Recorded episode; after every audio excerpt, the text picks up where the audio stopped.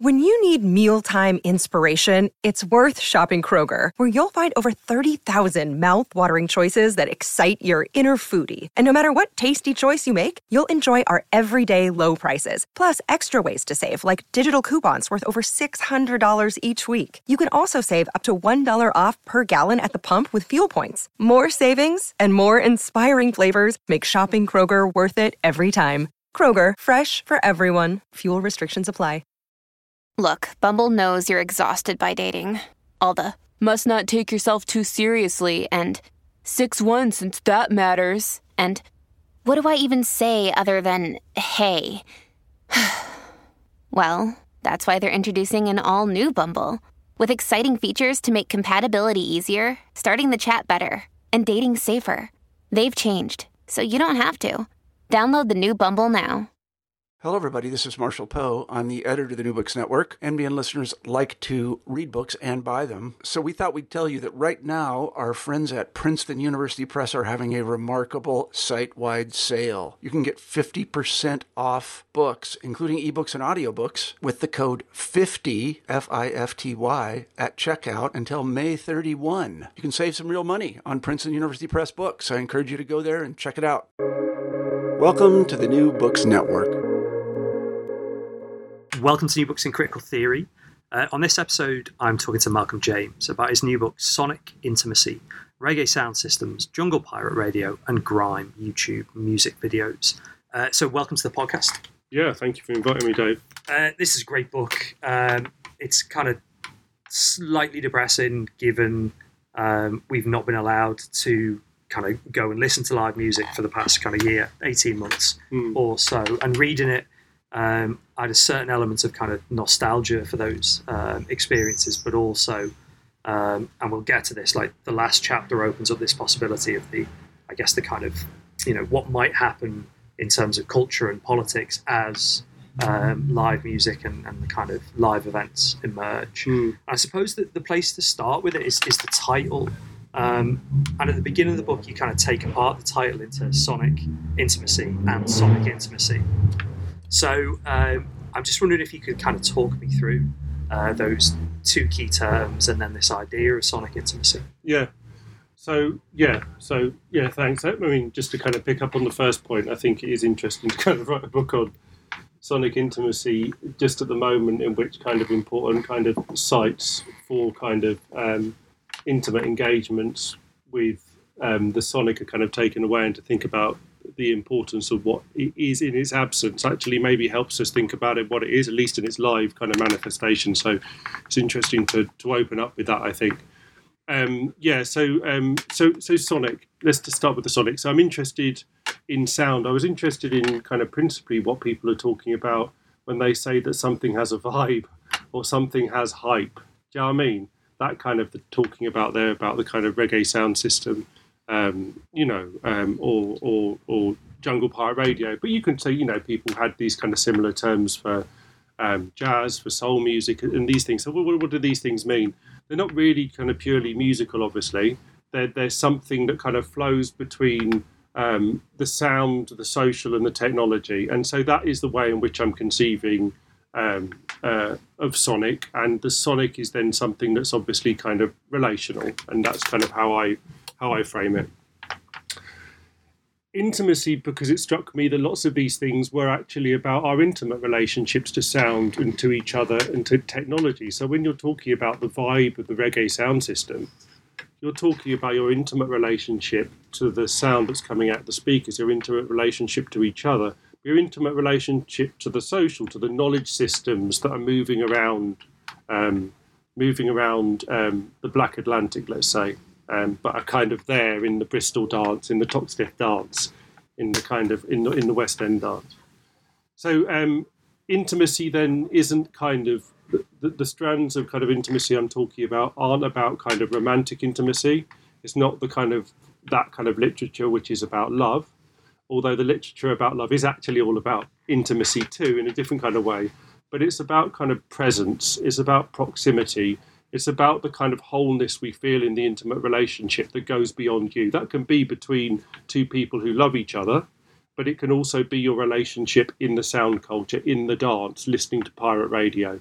and then in that always this question of depth that there's a depth or intimacy has always something about depth so that's how i'm talking about intimacy so sonic intimacy is about our kind of sonic and intimate relationships in a kind of social and political context and why they matter and i focus on three moments in the kind of um, black atlantic kind of constellations of musics because i feel that they are kind of archetypical to their times although other people could make um, different arguments about that. And I feel that they're instructive in a story of freedom and alternative cultural political demands that are in which there is something profoundly at stake as we move into the period of kind of modernity that we're in.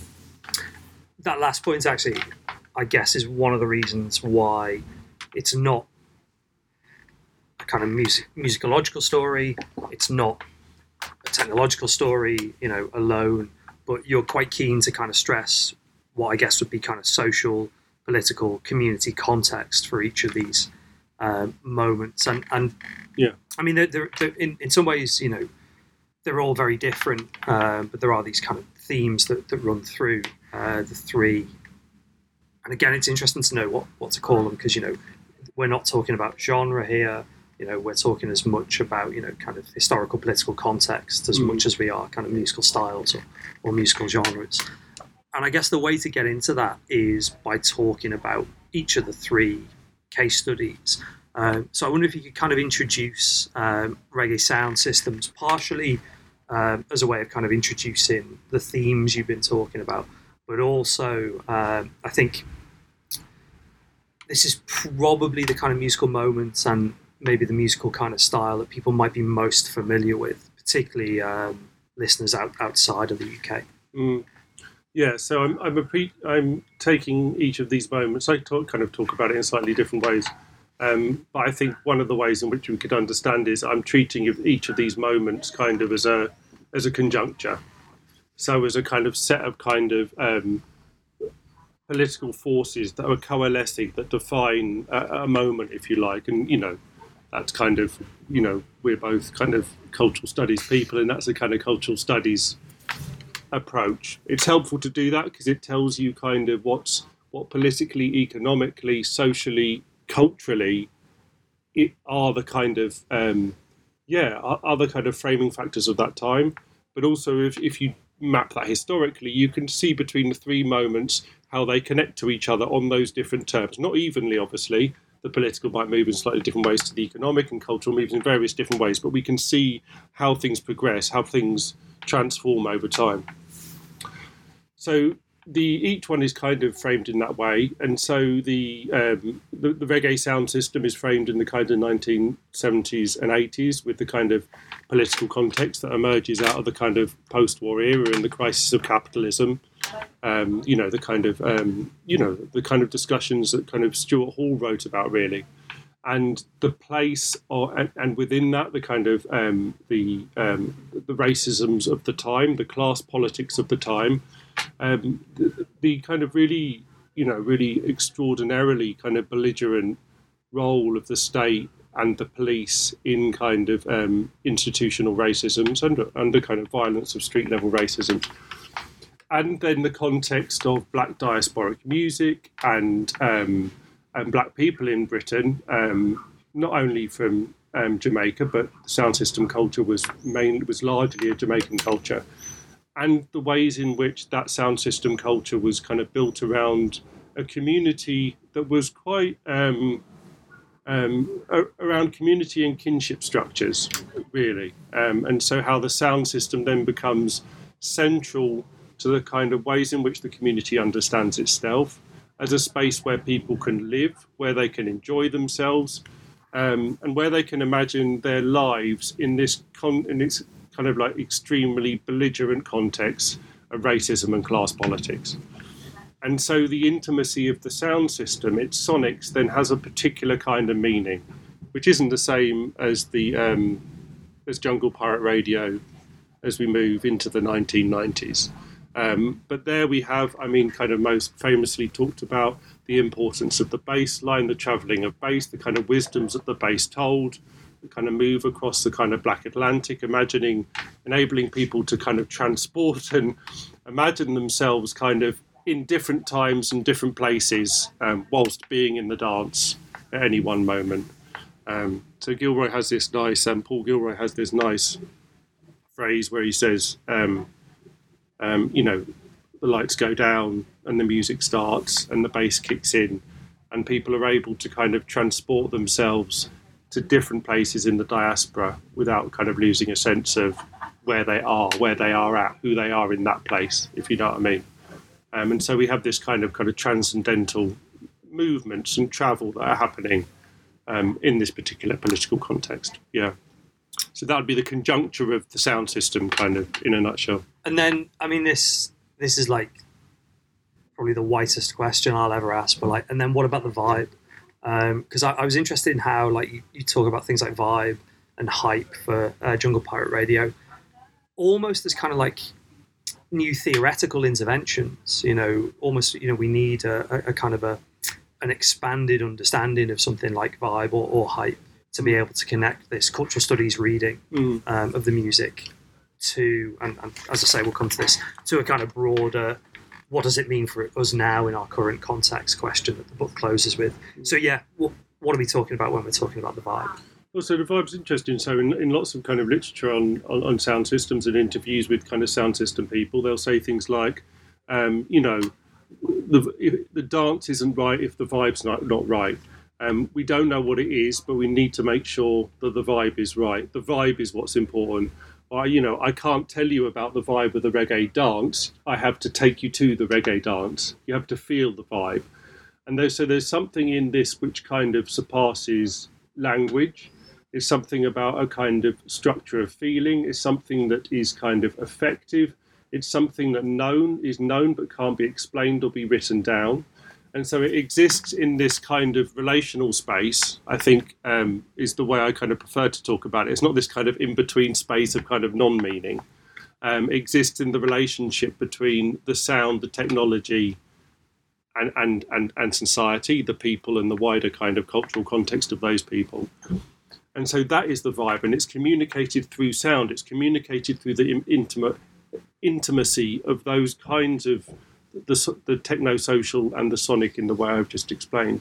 And through that kind of travels forms of knowledge, through that travels kind of forms of wisdom, through that travels forms of kind of interpersonal connection, diasporic connection, travel and movement, all these things which are actually about intimacy. Um, but that surpasses our normal tools, or maybe kind of some of the more dominant tools, which are our kind of textual tools, or our linguistic tools, or our um, you know, our kind of structural tools in understanding exactly the importance of that. And I'm kind of saying in the book that these, the vibe, um, likewise with um, the grime or with the hype, are profoundly important kind of um, uh, in sociological and cultural studies senses for understanding what is at stake in those moments. And that perhaps through not being attuned to just how important they are, we miss something, right? So it, it, it's a common knowledge. It's not an esoteric knowledge. I'm not arguing that sonic intimacy isn't something that's esoteric. It's a common knowledge. If I say to you it had a good vibe, you'll know what I meant, right? And and I'm kind of say, well, what does that mean, and why is that important, and why should we be focusing in on that? Yeah. How does this thinking work in, uh, I guess, a very different um, technological context? Because um, I mean, much of the kind of sound system um, discussion has an element of kind of physical presence about it, but obviously, pirate radio is almost defined by its kind of lack of physical presence. Yeah, and and it's really interesting that um, talking about jungle, both you know as a kind of musical genre, but also as a moment in time, that mm. we go to um, pirate radio as the kind of almost you know the medium rather than and, and you talk about this a bit in the book. You know, the kind of crackdown on things like raves and, and mm. parties and the question of you know well, where do you go then if you know there are much kind of stronger legal constraints on your ability to physically be present mm. so yeah how does the kind of the sense of sonic intimacy work when we're dealing with pirate radio as our medium yeah so pirate radio i think is is really kind of fascinating um, you know I, I, still think when you're in the jungle in, when you're in the jungle kind of um, moment the the jungle dance, the rave, is still the kind of um, that's still the kind of congregation. It's still, I think, the kind of most sacred moment, if you like, in jungle culture. Everything depends on the ability to rave, right? But the actual kind of part of that kind of infrastructure that is most in time with the 1990s is the pirate radio. The pirate radio, um, which is this kind of ethereal body. If the congregation is the rave, then the ethereal body is that we, if we want to talk about it in those terms, the pirate radio. So, so you know, so so the pirate radio is is is first of all it's an it's an old technology. The technology in terms of when it comes about in modernity is about the same age as the sound system. Radios and transistors and things like that arrive about the same time as amplifiers and speakers and microphones. You know, so it's a similarly kind of modern technology of the same, um, let's say, kind of early late modern kind of era but the repurposing of that technology into something that can move at speed and connect kind of across kind of citywide distances, right? Through the use of kind of telephone technologies and call-ins and different kind of feedback and communication systems that actually kind of prefigure what happens on social media as, as a kind of, you know, as a multi-channel way of kind of interacting, still a kind of broadcast mechanism essentially, but which people feel that they're heard in, in each other and there's a kind of relation. That operates at a kind of speed through the technology, the early mo- pager and the mobile phone technologies and the radio infrastructure allows, which really kind of mirror the speeding up of capitalism in that era, which is moving away from the kind of filofax of the yuppie to these kind of early kind of you know digital communications technologies that we now know m- much more about. But also, it's not just the speeds of the technologies that mirror their kind of moment. It is the kind of it's it's the ways in which the, even the talk is fast, the mixing is interrupted. I mean, there's nothing. Re- the shows might go on for a long time, but there's never a feeling that you're in a kind of long form kind of moment. You're in a sense of c- continual disruption, continual churn, continual speed, continual hype, which is the feeling of that this kind of frenetic kind of energy, something kind of um, you know that something's kind of had a fire lit underneath it, right? But you don't really know how that, how long that fire is going to burn or how intense it's going to burn, but you're going to be in that fire kind of thing, and that's really what it was, and that's what's so kind of characteristic about jungle radio in relationship to the early '90s moment and the way at which it kind of is kind of in time even exceeds possibly um, the kind of speed of capitalism at the time. Um, yeah, and, and that that's what I'm talking about in terms of hype. Um, yeah, so that's the second. That's the is that the that's the third chapter, is it? Yeah. I wonder if you just say a bit more actually about you know you mentioned the kind of modernity and, and particularly the technological story. Um, I wonder if you just say a bit more about I guess the kind of social political community context because um, that is going to be even more important when we're thinking about grime. Mm. So, so in, in what sense? In the... so, like, to be blunt about it, like, how bad were the early '90s? In oh, London? right. Oh, yeah, good. So, yeah, of course.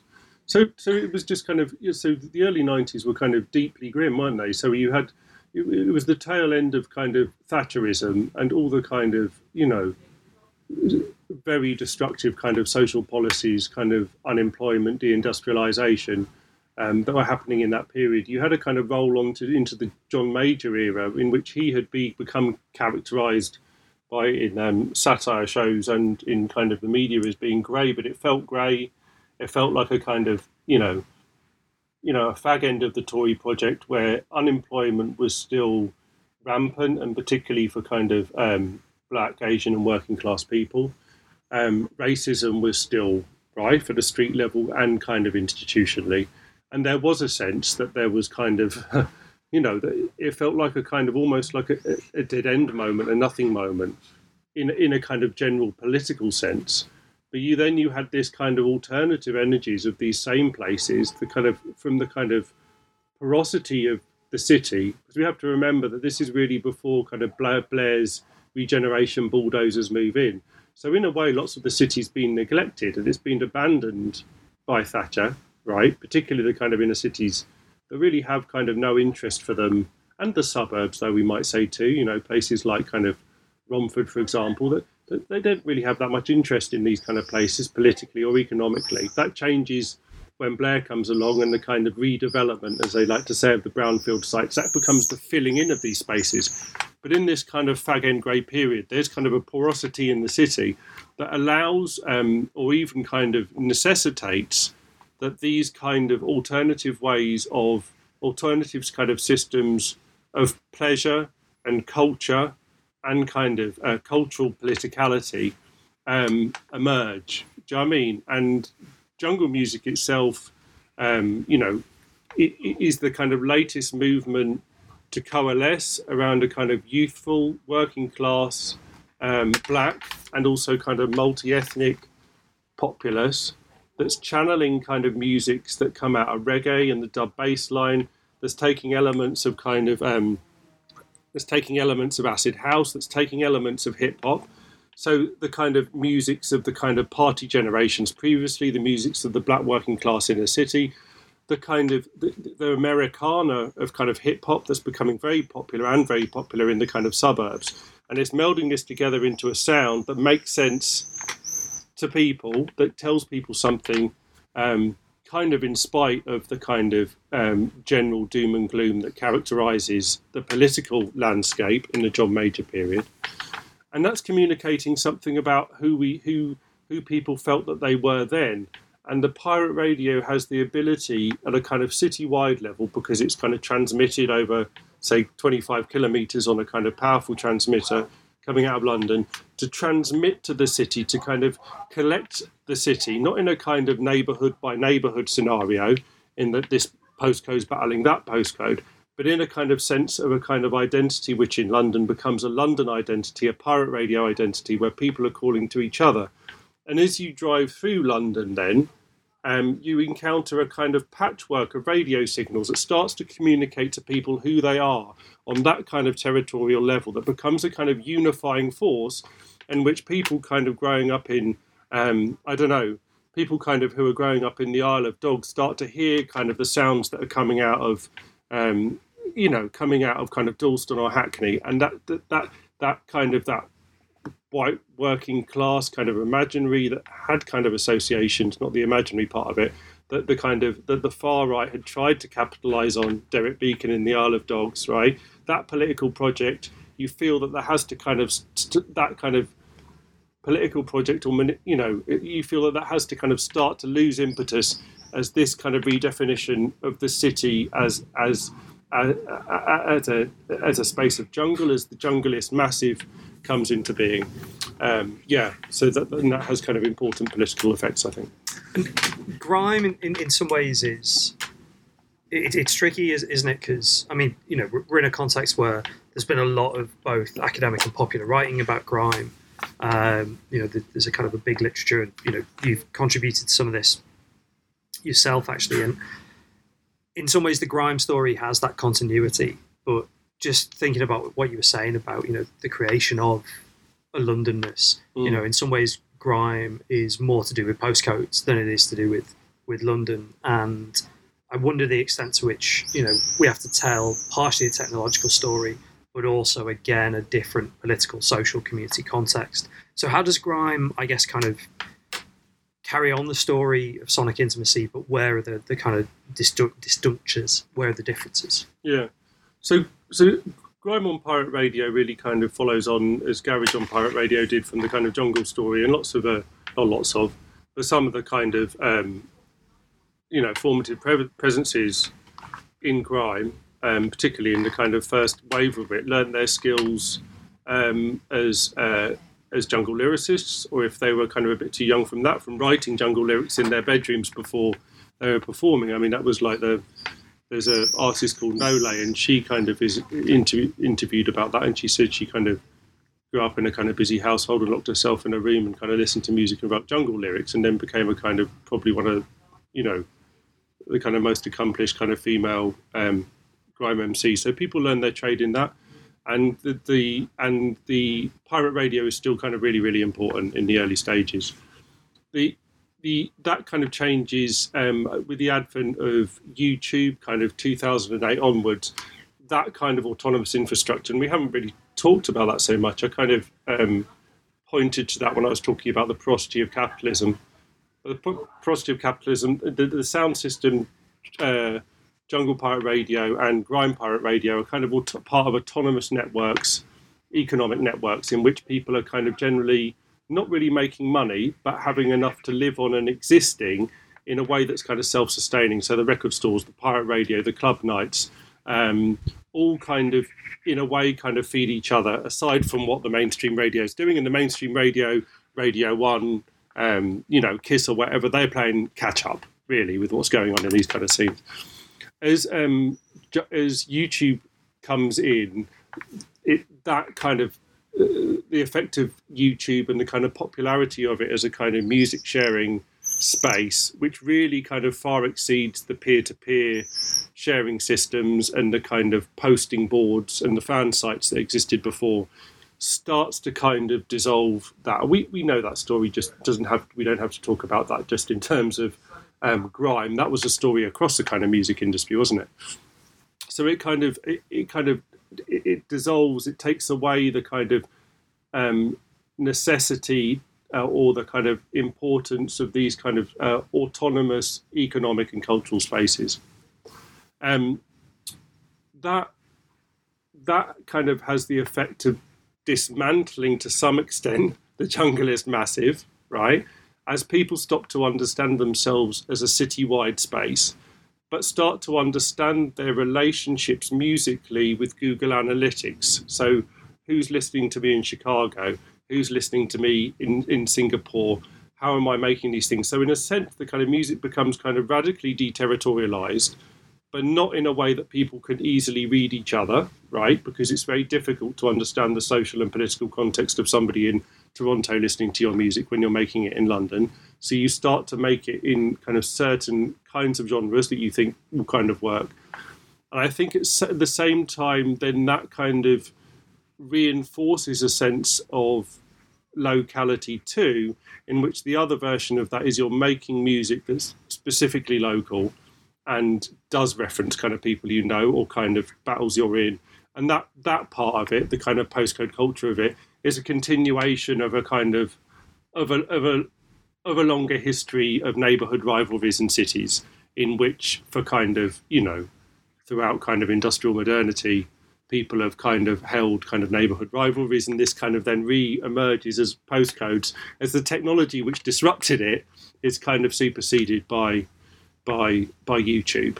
Um, you know, I mean, it, it's funny to think and talk about grime as a historical moment, you know, um, and obviously, you know, it's quite depressing to think about when you're talking about things that were happening 10 years ago as actually being 10 years ago rather than being, you know, about six months ago or, whatever. But I'm interested in, I guess, a kind of historical cultural studies reading of these mm. three moments. What does it mean for us now? Uh, and one of the things that the book does all the way through the book, and, and I've referenced a couple of times, is, is to try and think about what Sonic Intimacy, both as a book, but also maybe as an intellectual project, means for doing cultural studies now, but also kind of broadly um, cultural political struggles. So, wh- where do these kind of case studies fit in with the current political cultural moment? Yeah. So, so, so, what I'm trying to do is I'm trying to I'm trying to argue. I, it's not meant to be, and from the kind of outset, it kind of says this. It's not meant to be a book in which I'm kind of charting the kind of decline or capture of everything alternative and worthwhile into a kind of you know a kind of technological kind of assemblage that is um, basically sapping us sapping us of our kind of human freedoms. I'm trying to kind of say that if we look through this history, and I think it's actually kind of maybe kind of almost kind of best thought about as a kind of historical cultural project as well. I agree with that if we look through these histories, we see the kind of alternatives to dominance in different ways that existed in these sound cultures in some of the ways we mapped out before. And we see kind of what the transformations are. We can identify then why they mattered as alternatives rather than just kind of taking them for granted. We I've tried to kind of um, analyze and evaluate why they why they mattered in particular times. What kind of forms of mutuality, for example, did they sustain in a moment of kind of um, individualization and kind of alienation that, that mattered, that provided something important political um, in a kind of in a you know in a kind of uh, in a kind of when, when we're talking. Uh, um, for a kind of project of, I guess, a kind of post-colonial humanism, which would be the kind of ethical framing for the book in a sense. So, so, so, so, I'm trying to say as we move kind of into kind of um, grime YouTube music videos, and lots of these things are still in play.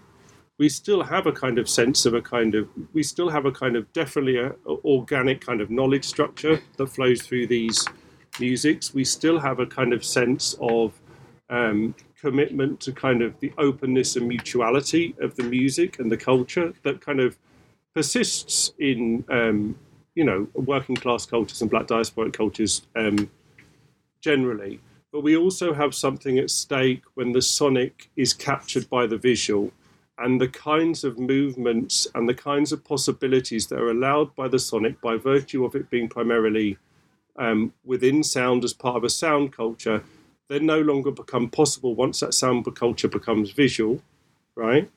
And once the kind of, and I'm thinking kind of primarily one of the ways we can think about is the way that sound can exceed visual racial designations, right? Um, but also as that sound culture becomes owned, becomes the property, becomes the control of people like YouTube that's run through their algorithms, etc., etc. You lose the autonomous, uh, eh, the autonomous um, economic and political organisation of it in that sense, and that matters too. And so I'm kind of I'm just trying to make a kind of as accurate as I can assessment of where we're at in that situation. Um, I don't. It's not to say that I think that's where. Um, I don't think that's the story of all YouTube culture. I don't think it's even the story of all um, alternative political culture. There are many different places in our society where we can map different kind of stories and versions of that. But I think if we take um, the black diasporic and the sonic as a very important vector in which to understand the alternative politics of modernity, then this is one kind of transformation that we should observe and be mindful of.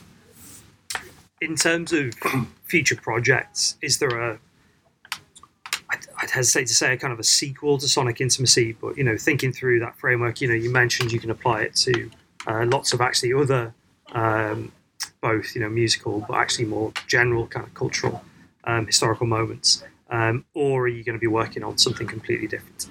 Yeah so thank you for asking that.